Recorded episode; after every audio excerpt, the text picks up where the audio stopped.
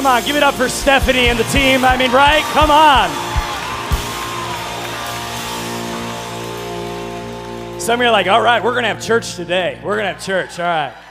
Well, listen, I want to welcome everybody that is joining us right now. Come on, put your hands together for City First Anywhere, Cape Coral, Florida. God behind bars. We love you guys. Everybody on the Pano app, we are so excited that you are here. And uh, man, what a great weekend. We had original in the last uh, 48 hours here, and then we're finishing off the weekend with, uh, with church. And, and I just want to say there's no greater place that you could be than in church, and I'm glad you're here. We're in this uh, series called Love Songs and Lies, and we are talking about relationships. Last week, we talked about how to have a healthy relationship based upon commitment, not just chemistry, all right? And, and this week, what I want to talk about, I want to talk about how we can respect ourselves and respect other people in this highly sexualized society, all right? Uh, nowadays, you know, you hear a lot of people talking about how you need to love yourself, you need to respect yourself, and you need to love others and respect others. And here's my question today why?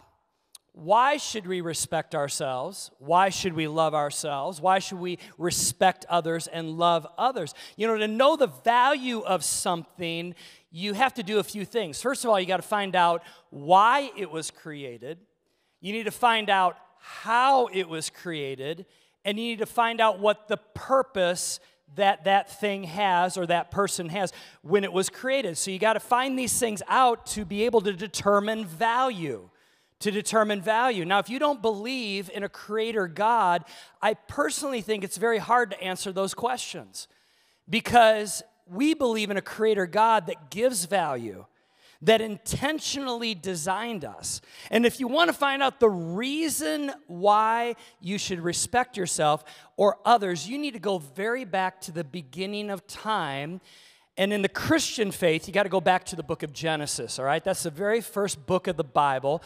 Genesis chapter 1, verse 1, very verse verse, it says this In the beginning, what's that word? God. God created the heavens and the earth. In other words, if you're a part of the Christian faith, we believe there was a creator God, a God who intentionally created not just the plants, the animals, the sun, the moon, the stars, but also each and every one of us. Do you know that every faith, every religion has a creation story? In other words, every faith has to describe why and how we were created, like everything we see right now. Now, now, if you're part of the atheist faith, and by the way, that is a faith. A lot of times people go, Oh, I don't have faith, I'm an atheist. Well, no, that's actually a faith, all right? Because it's a belief system. If you're a part of the atheist faith, you believe that the creation story, your creation story, is evolution or the Big Bang Theory. Like billions of years ago, we were, you know, pond scum or whatever, and two things kind of collided and there was a sizzle and, and after billions of years evolution took place and we are where we are today. If you're a buddhist um, Buddhists don't necessarily believe in a creator God, but they actually believe the universe was, has always been and always will be, and it's constantly evolving and morphing. And we are just in this process, this cycle of morphing. That's what a, a, a Buddhist believes. Or a Hindu, if you're Hindu, you believe um, possibly one of two creation stories. There's a primeval one who became bored and split itself into various forms and manifestations. And now we are here. The world came into existence because of those, those, those manifestations and that splitting from the primeval one. Um, I'm not doing any of these religions justice, by the way. I don't have a lot of time to talk about it. There's, there's a lot of more intricacies to it. But, but I'd say this even if you were to go back in time to Roman and Greek mythology, they believe that the origin of the universe started with a god by the name of Chaos. Ironic, huh? And uh, chaos birthed other gods, and eventually everything came into being. You sit there and you say, okay, what's your point with this? This is my point. In every other creation story except Christianity, matter didn't matter. In other words, it just evolved matter. Us, you, me, the universe, plants, animals, really doesn't matter because it just evolved. There's no intentional design It just happened. So matter doesn't matter. It was an explosion, a spark, chance, or whatever. And in ancient days, they even believed that the gods were perturbed with the humans. Like when the humans actually came into being, the gods were like angry many times at the humans and would play with them like toys. They were an annoyance to the gods. But you got to understand this if matter doesn't matter, then how you live doesn't matter. And so that's why I'm starting here. Because everything I'm going to talk about today, I believe that matter matters. I believe that there was a God that intentionally created you and I and everything in this world. So, therefore, we got to understand that we got to go back to the beginning. But if you don't believe that, if you're like, you know what, I don't believe in your God, I don't believe in Jesus, I believe, you know, in science, I believe in, in evolution, I believe in, well, then okay, then, then really matter then doesn't matter, and you can live any way that you want to. There's no purpose, there's no reason in life because purpose has to come from a higher power, right? You don't determine your own purpose. Your value is assigned to you if you believe in a creator God. That we believe in Christianity that God had great intentionality. In fact, the Bible even says that He knew you when you were in your mother's womb. I say this all the time. There are, there are accidental parents, but there are no accidental kids. So, therefore, in your mother's womb, our God created you and loves you and wants to have a relationship with you. This sets Christianity apart. So, for a Christian, God says we matter. Therefore, how we live matters.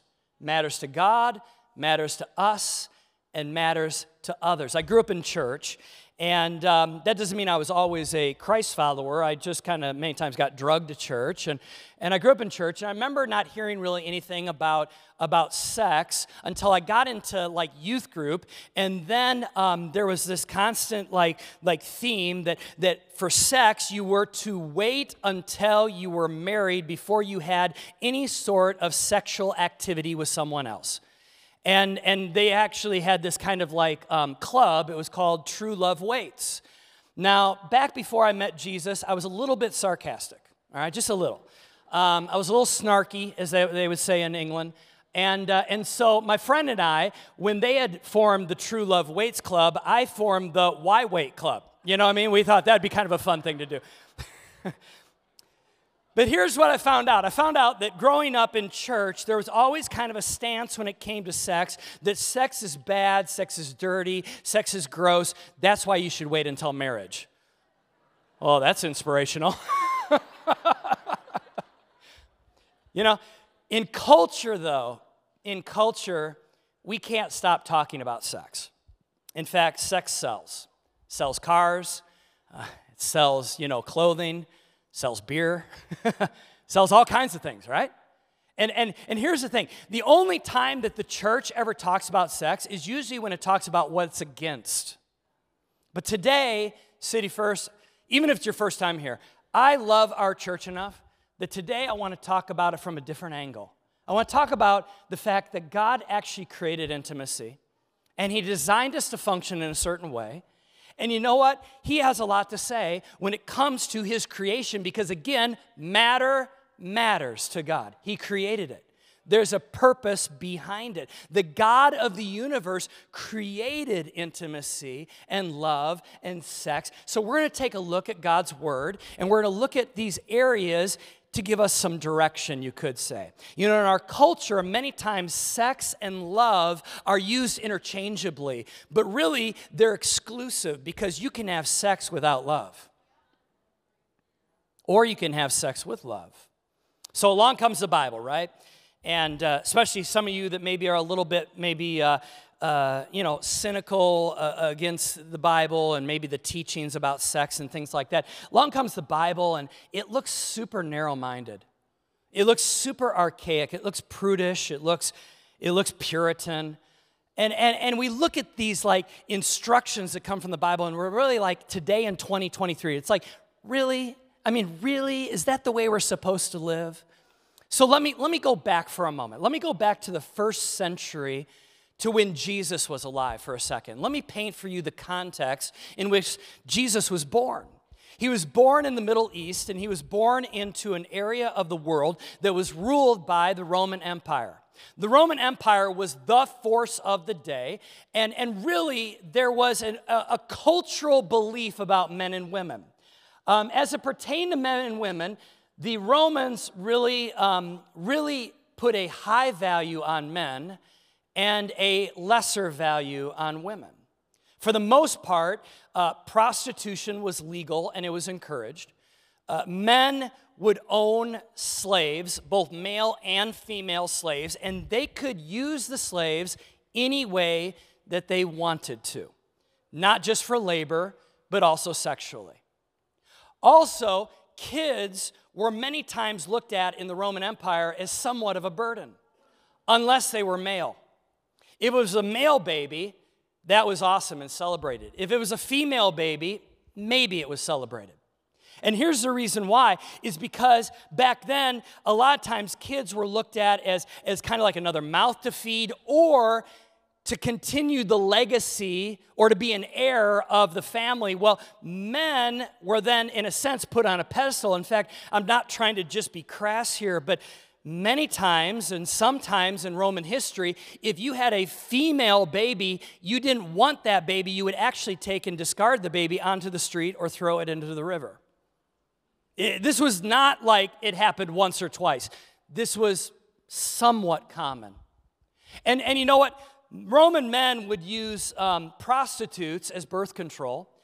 And in uh, Roman law, men could only have one wife, but it was well known, especially those that were in the elite class, they would have one wife, but they'd have many mistresses. And if you were a woman, you were a second class citizen in Roman times, many times reduced down to a sex object or a person who would do labor around the house. And so, if you were a female, we look now in America and we're like, well, wait a minute. You know, we look at a male, we look at a female, we look at this and we're trying to elevate and create equality and things like that. That was not the way it was in Jesus' day. Do you even know that a woman's testimony in a court of law could be thrown out just purely because of her gender? Like, like she could give a testimony about, about being raped or whatever else, and, and, and you know what? The, the, the, uh, the court could just throw it out because she was a woman and her word did not, did not hold water, you could say. As a woman, if you were lucky enough to be a part of the elite class, you maybe had money, but it was still a patriarchal man's world. Then Jesus is born, the Son of God.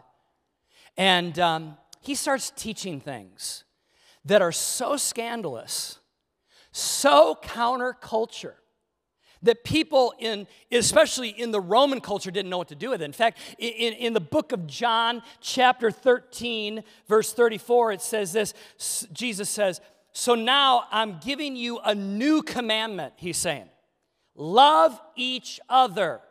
Just as i have loved you you should love each other for your love for one another, now he's talking to his, his followers, will prove to the world that you are my disciples. In other words, he's saying this to his disciples, his followers. He's like, the way that you're gonna love each other is gonna stick out like a sore thumb. This culture is not gonna know what to do with it. You see, nowadays, you go to like, you know, you go to Walgreens and you go to like the card section and it's like, love, love, love, love. Okay, where did this come from? Where did this, this, righteous thought that we should love people. Where did this come from? Because look back in antiquities, you don't see it until Jesus comes along. You don't see it until Jesus comes. And this is what I look nowadays and I think. I think nowadays it's like people are talking so much about love, but I, I want to ask them where do they get that thought or that moral code? Where do they get it from? You see, you have to travel back to Jesus to see that. A lot of people nowadays are talking about love. They're just plagiarizing Jesus. They're using his material and not giving him credit. So the Roman world started to take notice of these Christ followers that were loving each other. That they would love each other with a pure love, not a lustful love. It wasn't a love that took advantage of. It wasn't just, you know, a sexually driven love, but they actually cared and loved for each other. You know, even in the Jewish Jewish community. Now listen, the Jewish community in Jesus' day, they were light years ahead of the Romans. They had a moral code and a value system that was based upon the Old Testament and the Torah and things like that. But even in Jewish culture, it was chauvinistic. It was to a degree. The men were elevated above the women. In fact, in John chapter 8, there's a story where the religious leaders, the Jewish religious leaders of the day, brought this woman before Jesus and threw him, threw her, excuse me, down in front of Jesus and said this, said, Teacher, they said to Jesus, this woman was caught in the act of adultery. The law of Moses says uh, that we're to stone her, in other words, to execute her. What do you say? Now, now, when you read this story, some of you have heard this story before, there's, there's something missing. You know what's missing? It takes two to tango. The last time I talked about adultery or researched adultery, two, two to tango, right? So, so why is it the woman is brought before Jesus? Where's the man? Where's the man? See, see again, this, this points to the culture of that day. And, and, and here's the thing Jesus famously now we, we read in the scripture, he, he stoops down and he, he writes in the dust, he writes in the sand something. We don't know what he wrote. But one by one, all the Jewish leaders and the accusers began to walk away because of what he was writing. We don't know what it was. And at that moment, then, once all of them have, have dismissed themselves, the woman is left by herself in front of Jesus. And, and Jesus looks at her and says, Where are your accusers? Didn't even one of them stick around to condemn you? And she says, No, Lord, they're all gone. And, and Jesus says, I don't condemn you either. Now go and sin no more. In other words, listen, I'm not going to condemn you, but change your life. All right? And, and you know what? This, this, we look at this and we're like, that is so awesome. But this is the point I want to make. In Jesus' day, Jewish men didn't talk to women caught in adultery like that.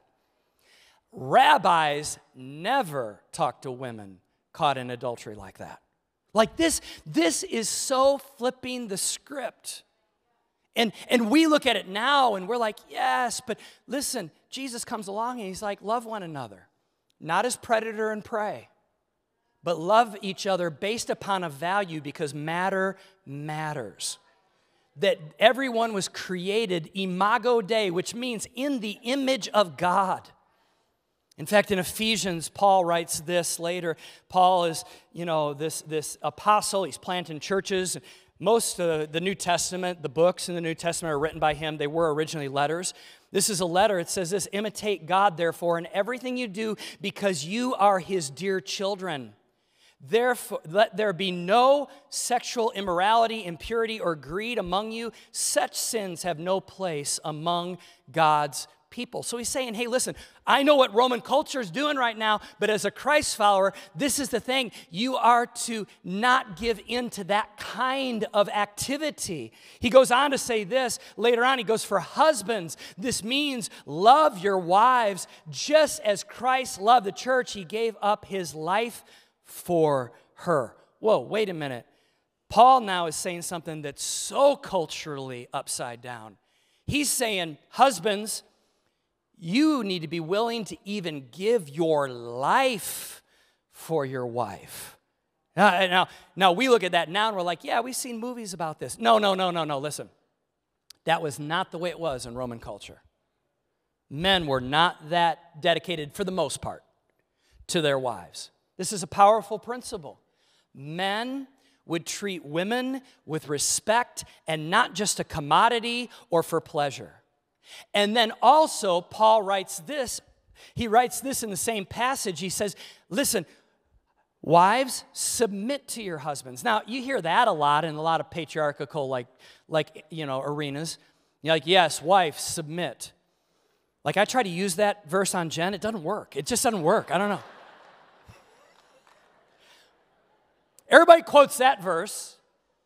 But they don't understand that if you go back further into the passage, Paul is writing this. He's saying, men and women mutually submit to one another. And then he's like talking to the women and he's talking to the men. There is a mutual submission to each other. Why do you mutually submit? Because matter matters. And the person that you married is made in the image of God. So therefore, matter matters. You treat each other like Jesus says, love each other just as I have loved you. How did Jesus love us? Willing to die, willing to lay down your life. Now, most of us will not have to come to a circumstance we have to actually choose to lay down our life for a, another person. But, but you know what? How about if we lay down our preferences? How about if we lay down like our, our rights of what we think we should get? But rather instead, we're like, hey, listen, I, I want you, I want your life to win. Do you know what happens in with two people make it a priority to make the other person's life win? Everybody wins. Isn't that amazing? That's what Jesus is saying here. In 1 Corinthians chapter 7, Paul is writing a church in Corinth. Now, now the church in Corinth is kind of a, it's a little bit of a messed up church. Um, because because a lot of the people who are in this church they before were not um, raised in a Jewish tradition. They weren't even Jewish by race. Um, they, they were raised in more of a pagan, Roman, or even Greek kind of tradition. So they, they had no idea about Christian values, what we now call Christian values. And uh, in Corinth, in the city of Corinth, actually, there was a temple there to Aphrodite. Uh, she was a goddess of, of love and sex and beauty um, that the Romans and the Greeks believed in. They built this huge temple. In fact, at one point, there were a thousand prostitutes that were at, on, hired at that temple, and the way you'd worship is what you would imagine, all right? That's how you would go to worship there. Now, this is not the Christian temple, this was a pagan temple, but it's right in the middle of the city. In fact, people from all over the area, it was like Vegas, you know? It, it, was like, you know, when you go to Vegas, what happens in Vegas stays in Vegas until it hits Facebook, right? So, so here's the thing people would travel there to go to this temple of Aphrodite, and, and then this little, like, church, this Christian church, Jesus church, like, starts to evolve there and springs up and uh, they, they're surrounded by all this sexual immorality. And, and even some people in the church took it a little bit further than even what God commands. They were like this. They were like, we shouldn't have sex at all. Even, even in marriage, like, like there should be no sex. Like they started to preach that. Don't have sex. Even if you're married, don't have sex. So what's Paul doing? Paul writes this letter and he's like, whoa, whoa, whoa, turbo, slow down, all right? He's like, now for the matters you wrote about. So they had contacted him. Quoting them, he says, It is good for a man not to have sexual relationships with a woman. So he's, he's approaching this wrong theology. He says, But since sexual immorality is occurring, each man should have sexual relationships with his own wife, and each woman w- with her own husband. The husband should fulfill his marital duty to his wife, and likewise the wife to her husband. The wife does not have the authority over her own body, but yields it to her husband. In the same way, the husband does not have authority over his own body, but yields it to his wife. Do you see the mutual submission here, by the way? Do not deprive each other, except perhaps by mutual consent and for a time. So, in other words, it's like, not tonight and both agree, okay, great, great. So that you may devote yourselves to prayer. Not tonight, we're gonna pray.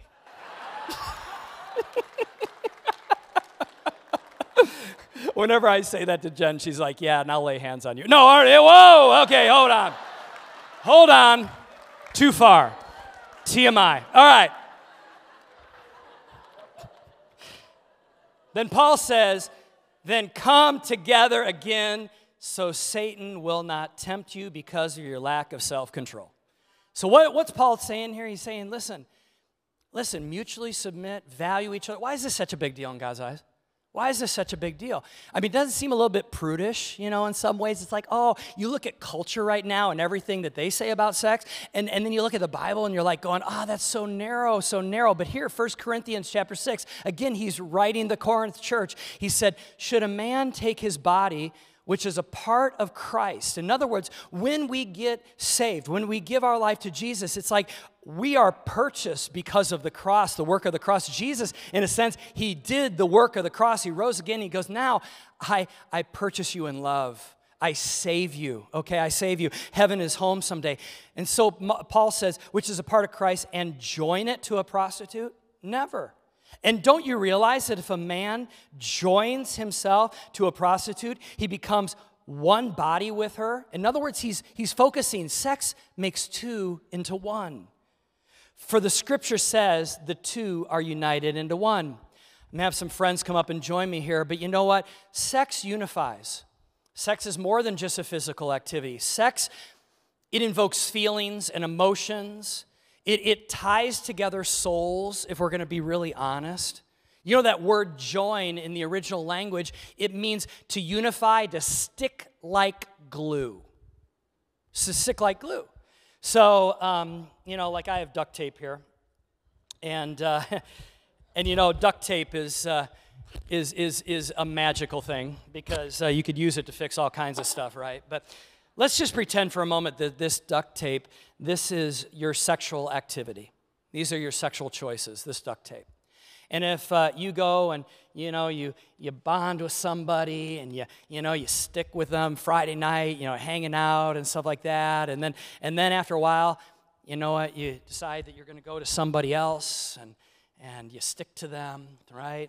And then after that, you know, a couple months later, uh, I'm going to go over here and I'm going to stick to another person. Do you know what I'm doing too? Is, is by the way, um, this is becoming less sticky, and also parts of other people's heart and soul are being transferred because okay and and and here you, you know you do it again and you do it again and then pretty soon the stickiness loses its sticky and every time that you do it it just becomes less and less sticky when you engage. Two become one. And then that one tears apart and tries to become two whole things again. And then you do it again, you do it again, you do it again. And, and here's the thing this is what I know I know that sex is way more than just something that we physically do. Our hearts are involved. Give these guys a round of applause as they go ahead and have a seat. Our souls are involved. So, Paul, he goes on to write at Corinth, he's like, run from sexual sin. Why? Why, Paul? Because you're a killjoy? No. What does he say? No other sin so clearly affects the body as this one does. Why? Because it affects the soul, your heart. For sexual immorality is a sin against your own body. Don't you realize that your body is the temple of the Holy Spirit who lives in you and was given to you by God? You do not belong to yourself, for God bought you with a high price, so you must honor God with your body. Why? Because matter matters. We believe that we're just not, we didn't just evolve somewhere. If, if you believe that you just evolved, then you know what? Then, then do whatever you want with your body.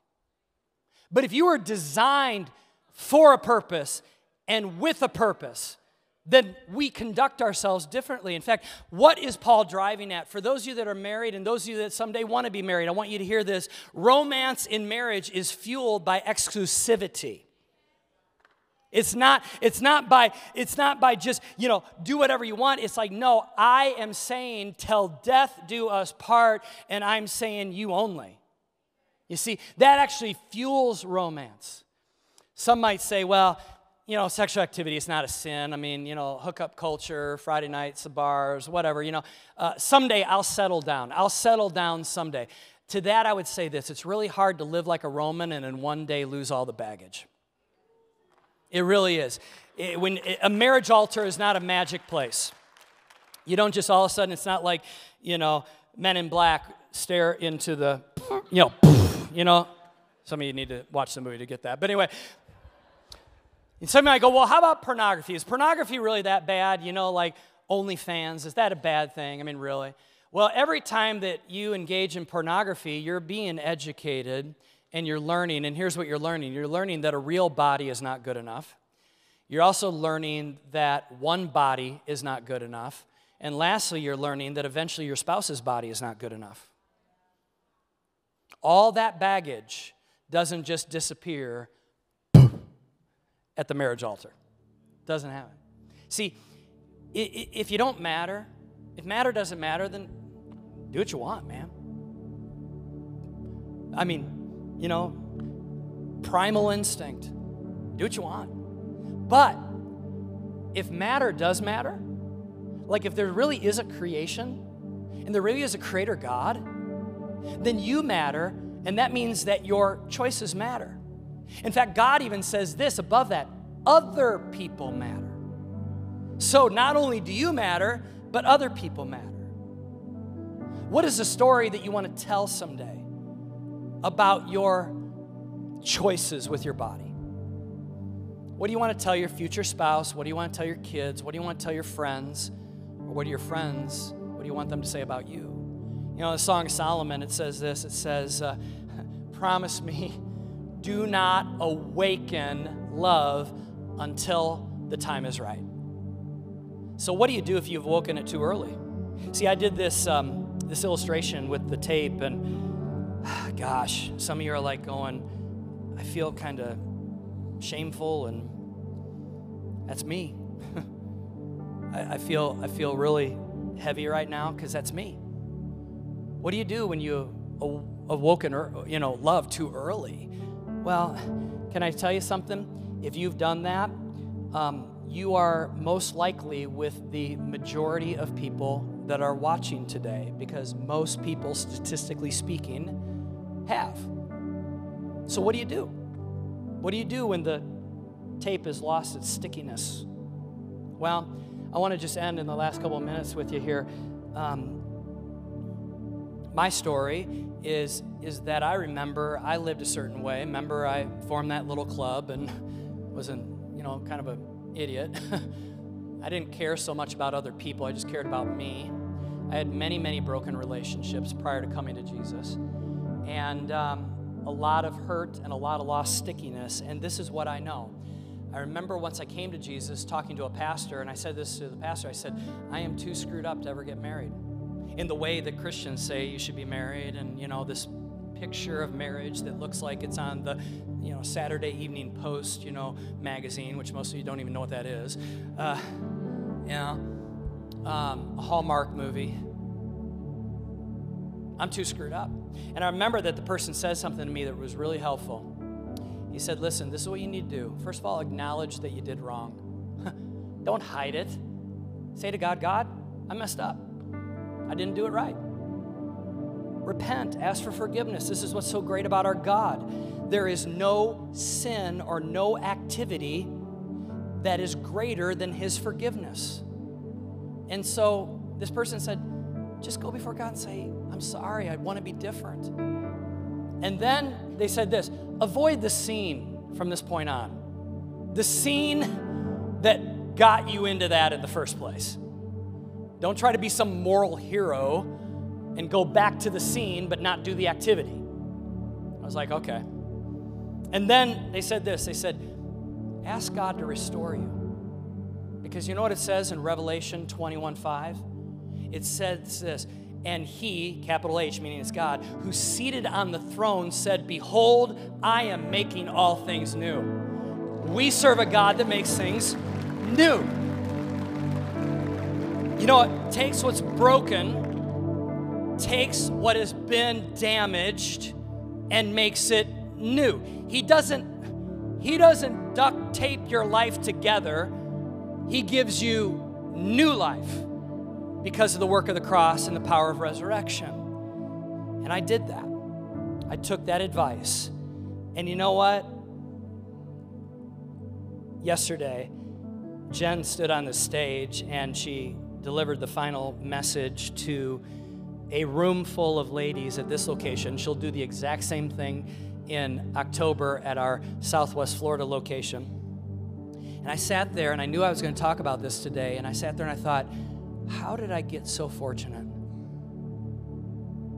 Here's this beautiful, amazing gal who gets up here and is leading a movement. And if you would have time warped me back to 1990, and showed me that, I'd be like, there's no way. I'm too damaged. But that is a testimony of a God who creates and makes all things new. Makes it new. Marriages can be new, dating relationships can be new, people can be new. I believe in resurrection, dead things coming to life.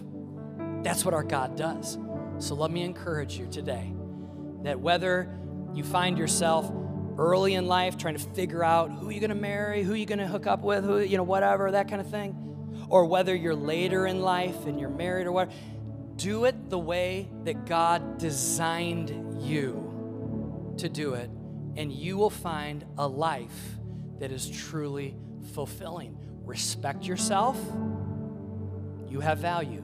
Respect others, they have value. Respect the God who created you because Jesus says you have great value. R E S P E C T.